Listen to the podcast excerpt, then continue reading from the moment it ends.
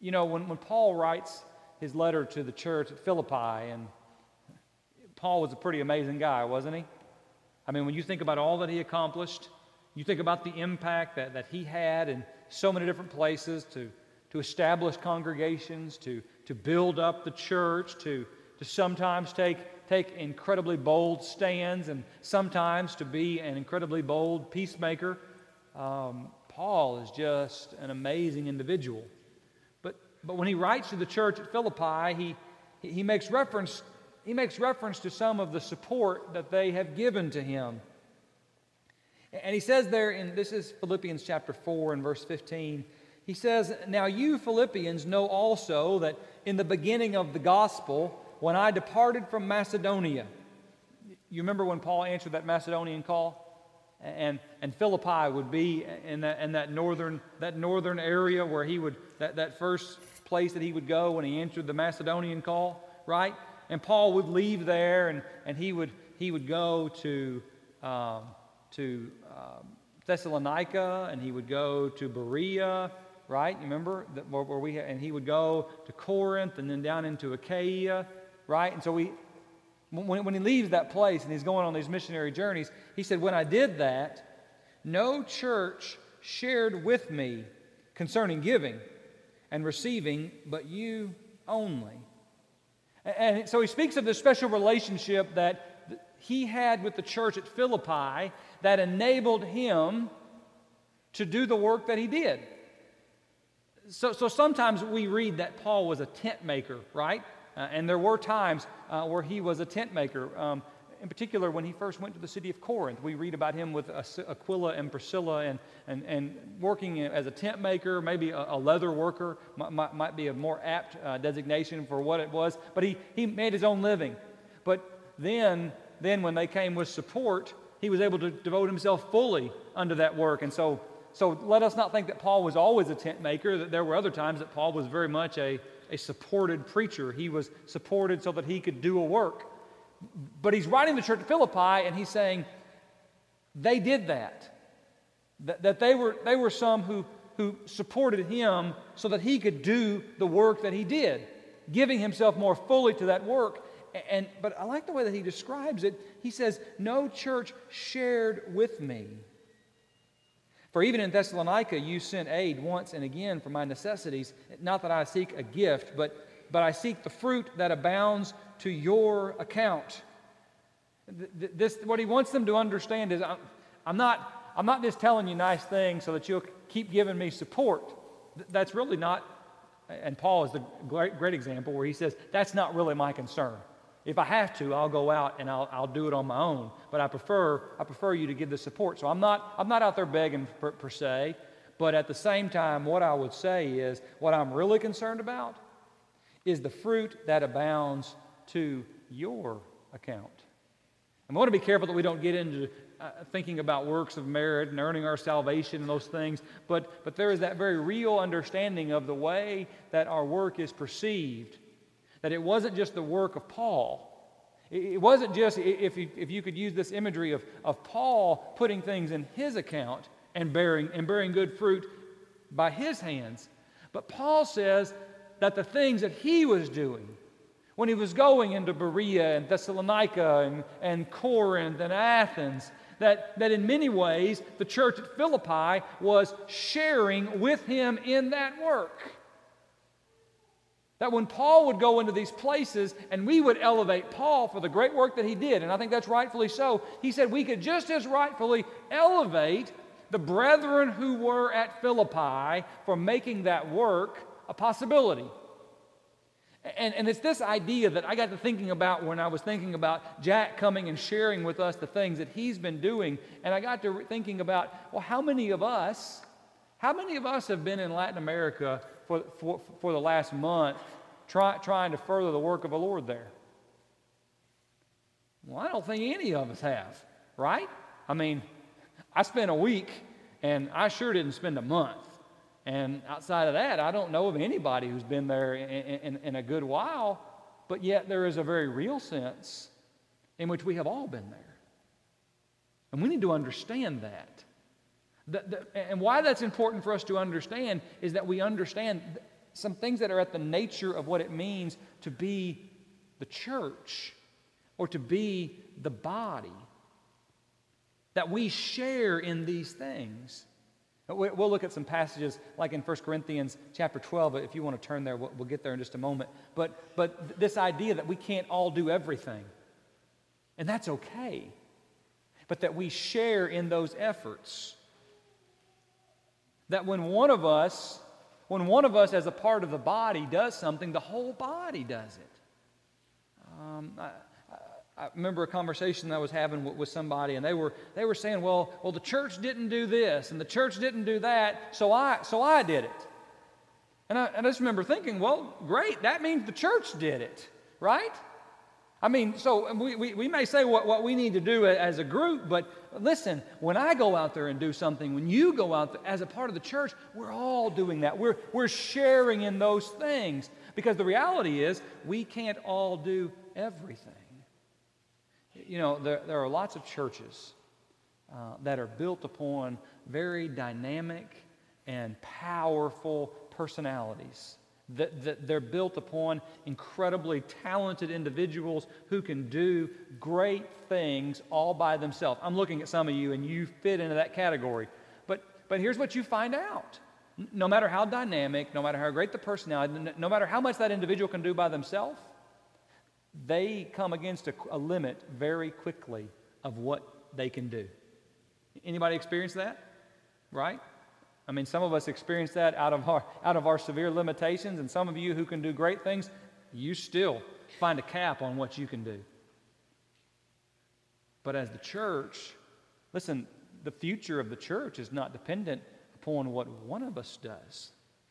The, the reach of the congregation is not dependent upon what one of us does. The reach of the Lord's church is dependent upon the body. It's dependent on what we all do as we strive to serve the Lord. And we're going to find ourselves being very different in those things. Listen, you know these words, and we won't spend a ton of time here, but, but Paul, Paul writes in 1 Corinthians chapter 12 about the nature of the body and he says, The body is one and has many members. But all the members of that one body, being many, are one body. So also is Christ. For by one Spirit we were all baptized into one body, whether Jews or Greeks, whether slaves or free, and have all been made to drink into one Spirit. For in fact, the body is not one member, but many. So it's not about one person. Oh, what a danger we find ourselves when we find churches being built around one person. And, and I'm just going to tell you, even, even in places where that's successful for a time, that will eventually fall because people fall. People fail. And they may, that doesn't even mean they have to fail morally, they just fail. Um, at, at very least, people die, right? I think of some great congregations that were built upon some great preachers, and then that things went great until brother so and so wasn't there anymore because he died. And he went to be with the Lord, but what happened to the church? It, it went down. He, he says, I want you to know that the body is not one member, but it is many. If the foot should say, Because I'm not a hand, I'm not of the body, is it therefore not of the body? If an ear should say, Because I'm not an eye, I'm not of the body, is it therefore not of the body? But of course not. If the whole body were an eye, and uh, where would the hearing be? If the whole were hearing, where would the smelling be? I mean, he's just kind of being ridiculous, right? But I, always picture, you know, that uh, I think it's like a Sudafed commercial where, where it's got the, the guy and he's just a big nose walking around the house. You know what I'm talking about? Some of you do. The rest of you think I'm crazy. But, but, but it's just a big nose. It just looks weird, right? I mean, listen, you, got to have, you need to have a nose, but the body's a lot more than that. And so that, that's a wonderful thing about the diversity of the body that, listen, there are some of you who are going to be incredibly active in foreign missions, and you, you've given your life to that, and that's, that's an amazing thing. Some of you will never leave Lowndes County. But you can do a lot of great things still for the Lord. That's what we see in the body. If the whole body were an eye, where would the hearing? If the, if the, if the whole were hearing, where would the smelling? But now God has set the members, each one of them in the body, just as He pleased. Well, why didn't God make me like this? Or why didn't God make me like that? You know, I'd kind of I'd kind of like to be the, you know, the, the one who's up front, or I'd like to be the one who's in this place. We can't all be that. But the truth is, whatever you are, it's because God's, what's he saying? God's placed you there. So, I mean, I'm, I'm looking, um, I see Travis and I see Donnie. I was going to say Shirley, but she don't want me to say her name. So I see, I see Travis and I see Donnie. I'm sorry. Sorry. I couldn't resist. But, but they're really different guys, right? I mean, Travis, his mind is like boom, boom, boom, idea, idea, idea, bouncing 90 miles an hour and, and adds so much to the church because of that, right? Camille, that accurate, you know, boom, that's it. Yeah? But but Donnie is like, you know, Mr. Smooth, right? Everybody relax. You know, everything's going to be okay. You know, we're slow and steady. When are they both important in the body? They're both essential in the body. They're both essential in the body. Because I'm going to tell you, as much as I love Travis and as much as I love Donnie, you don't want everybody being like either one of them. Right? Jamie, don't amen that. Okay? But but you, you just you, you don't want that you don't want everybody being like me I don't, you don't want everybody be but he's saying god has put you in that place to have that unique position and to understand that as we go forth even with our differences as we go forth serving the lord and sacrificing in the lord this is how this is how god is glorified this is how the church is built up and so when we see people you know we, we, we have people like like, like Jack, who, who spends all this time overseas, because I, I don't spend that time overseas, okay? No, thank you. I don't want to sign up for that. That's just not what I want to do. But it's a great work. But there's a sense in which when I help him, when I help to enable him, I'm doing that work. And there's a sense in which when he helps me do what I do, he's enabling that work. For all of the members to be active. Can I tell you, one of the reasons we, we have, I, just to be quite honest, we have staffing issues in our congregation. Okay? This is my opinion. I don't think this is any big secret. We could use some more staff. Okay? But one of the reasons that we have been able to thrive, and we are thriving as a congregation, okay? Locally and globally, we are thriving as a congregation. One of the reasons that we have been able to thrive as a congregation, when all, when all the textbooks say you shouldn't be able to do that with one minister, it's because it's because we have 300 plus ministers. It's because we have lots of people who are doing lots of things in the name of the Lord. It's not built upon one person. Right? So, I mean, I, I know, I, I mean, I have one or two Bible studies coming up this week, but I also know of other people in this congregation who also have Bible studies coming up this week. Right? They're, they're, they're not in my position, but that's what the church does. We, we, we, have, we have visitors. I love it when we have visitors that come in and, and listen. Well, I saw, I saw it this morning. I, I, I go, I, I go you know, if I, see a, if I see a visitor, I'm making a beeline for them, right? And I think that's what everybody ought, to do. But here's, here's the, the struggle I have other people have already made a beeline for them. Other people are already saying, We're so glad you're here. Why don't you sit with us? Would you like to have lunch with us? You know, would, would, would, do you want to know more about the church? Because you don't just have one minister, everyone is a minister. Everyone has a part in the body. And we may do those things differently and when we have different personalities, but, eh, but that's completely fine. That's the way God intended the body to be. I, and I think that that's just so encouraging for us to begin to see ourselves in that way and then to find that place that we occupy in the body. I can't do this, I don't do that, I have severe limitations. I get all of that. But when I begin to find my place in the body, and we all do that, that's when the church grows. You remember in Acts chapter 6 when, when, when the church was growing? And listen, anytime you have a growing church, you're going to have, you're going to have problems, you're going to have things that are going to come up. And, and they had a real problem that they had widows that were being neglected. And as bad as it would be to say that we have widows that are being neglected, they had more than that. They had widows that, that were being neglected, and there was a racial component to the widows that were being neglected. Okay? So we got problems. We got some people that are really upset because it's not just people are being neglected, uh, there is our people are being neglected. This is the Jerusalem church, right? Led by whom? led by the apostles, right? I love our elders, but they're not the apostles.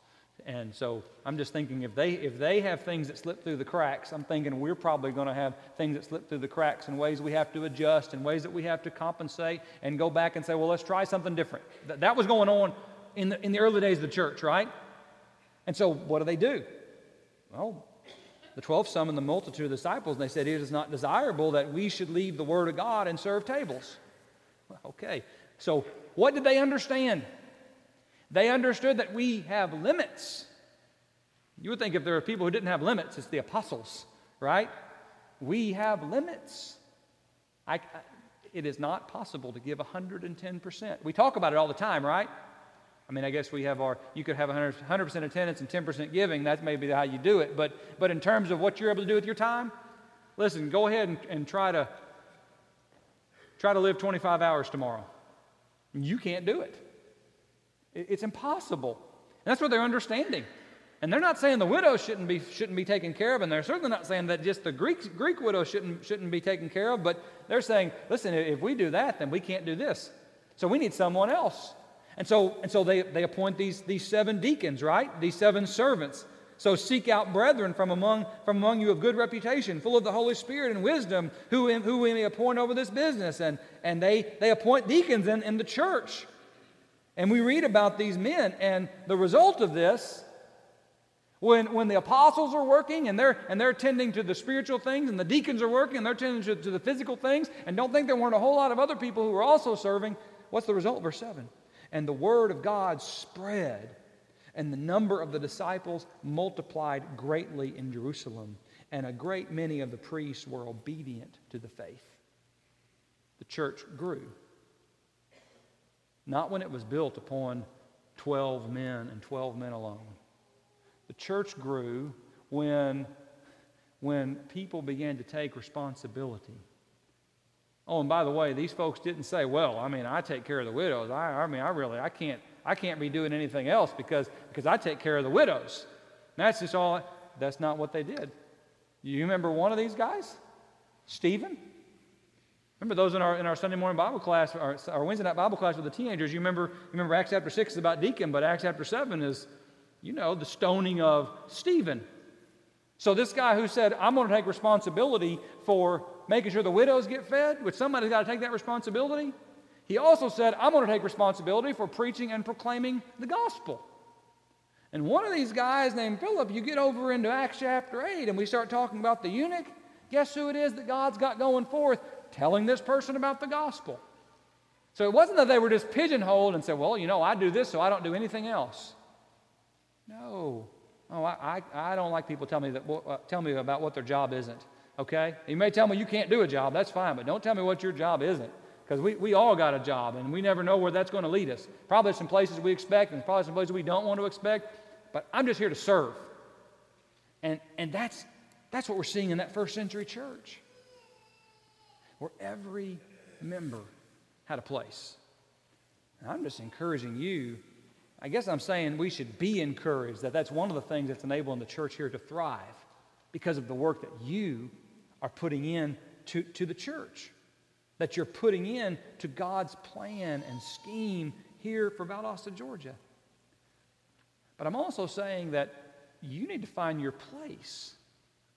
I, we, we, were talking uh, during Lads to Leaders this afternoon about schedules and, man, being tired. And, you know, I, I, got, I go to bed, I get home and I just want to go to bed and want to get.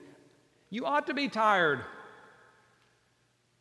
We, we ought to be a people who are being worn out, but not in our own service, in the service of the Lord. I think that's biblical. Lord, wear me out because there's a rest that's going to come later on. I don't have to rest here. I'll rest later on. So I'm going to give my life, I'm going to give my life to the Lord's body. I, I said very early on, I, I want to be a part of a church where that church can be my life where it can be my family's life, where, where it can dominate what we do and what we think and how we spend our time and how we spend our money. And, and, and that, that doesn't mean that I don't ever take time for myself or, or for my family or any of those things, but it means that the predominant part of my life, it just revolves around the bride of Christ. And so I'm thankful for I'm thankful for people like Jack who take six weeks to go and, and, and live in Panama because I don't want to do that. I'm thankful for that. And I'm, I'm thankful for, for guys who show up and, and make sure the lights are turned on because I don't want to get here a half hour early. And I'm, I'm thankful for, for people, for our boys that pick up the, the cards because I don't do any of that. I mean, you could just go on and on, find a place in the body. That's what makes the body grow. What's your place? I, I would challenge us to ask that question. We all have a place. We don't do all things, but we share in all things because we are brethren. And I hope we can be encouraged by that. Because if you're not in that body, some of you may not have a clue what I'm talking about. I hope that you grow to learn. I hope that you come to understand what it means to be a part of the body and not just to be someone who's present. I want to be a part of something. Friends, if you're outside the body of Christ, then repent, be baptized, have your sins washed away, and He will add you to the, he will add you to the church. But don't think that's the end. Don't think, now I just got to sit back and show up. That happens a lot with our teenagers, right? We, we want them to be, you know, get baptized 13 or 14 and, you know, until they're 25, just show up. Well, that's not God's design. No, live the Christian life. I say teenagers, that happens to grown ups too. God has more in, in mind for you and for me. He puts us where He wants us to be if we're willing to work. And if I haven't been working, maybe I need to repent of that. If I, ha- if I haven't been an active part of the body, maybe I need to ask Him for forgiveness because I want to be a part of His body. That's what causes the church to grow. Friends, if you have a need tonight, won't you come as we stand and as we sing?